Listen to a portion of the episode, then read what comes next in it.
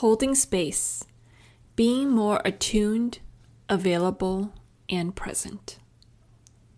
Maybe it's the changing of seasons, for the nights are getting longer. I feel myself turning more inward again. The last two weeks, I have been learning on a deeper level what it means to hold space so that I feel more connected to me, to other people, and to Mother Earth. I wanted to share with you three big lessons I learned as a result of not holding space well, and then learning from that so that it can be done better. 1. Let the heavy emotions and thoughts in. Really let it in. Give it space and a home. I don't know about you, but I feel that there's a part of me that seems to be wired to judge heavy emotions as bad, to push it away, block it, resist it, and ignore it. However, when I practice being with it and getting to know it, I am quickly soothed. It really feels like magic, like alchemy, because it is. Every part of you wants to be known and seen and heard, including all the heavy and dark parts. When these parts are truly seen and heard, it doesn't keep asking for attention louder and louder. 2. When interacting with another human being who is sharing something close to their heart, to be curious, engaged, and present. I experienced how this was done well and not well by me and also to me. It will feel drastically different. When done well, it will feel like you have met that person's need. It will feel like you are right next to them, standing by their side. When not done well, you will both feel disconnected. One thing I had to shift was my mentality.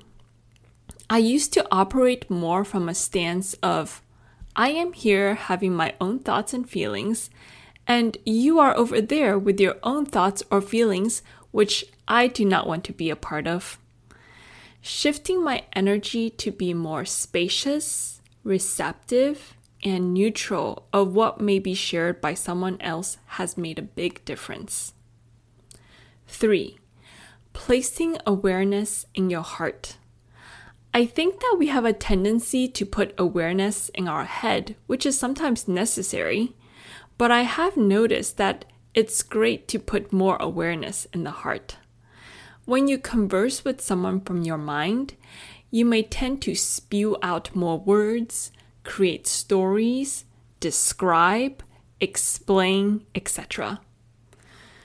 However, when you converse with someone from your heart, you get to the essence with fewer and more precise words and speak only from what is present in this moment. There is no thinking about what to say, it's just saying what needs to be said. When I practiced this with a friend, not only did she feel completely met, but I also felt expansive and grounded as I was speaking. I hope these tidbits of lessons from my own journey can help you hold deeper space for yourself so that you can feel more connected to more parts of yourself and to other people, animals, and to nature.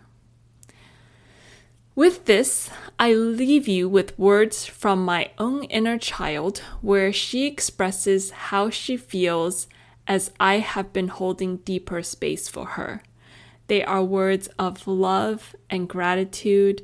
And yes, I know, I know, it may also sound like a romantic love letter from a partner out of context. Words from my inner child.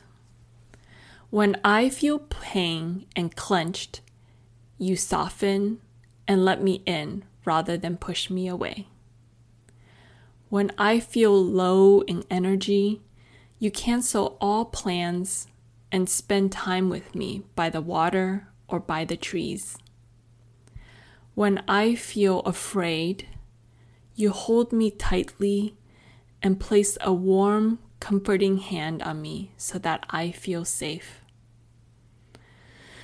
When I feel overwhelmed, you lie down frequently and ask the universe, your family, and friends for help. When I feel tickled, you wiggle your feet and giggle with delight. When I feel connected, you cry because it feels so good, so expansive, and erases my false belief that I am not. When I feel serenity, you take in the world, settle with a sigh, and wear a smile on your face and heart. When I feel energized, you take me out to explore and play with friends. There is no doubt that I am supported and loved by you.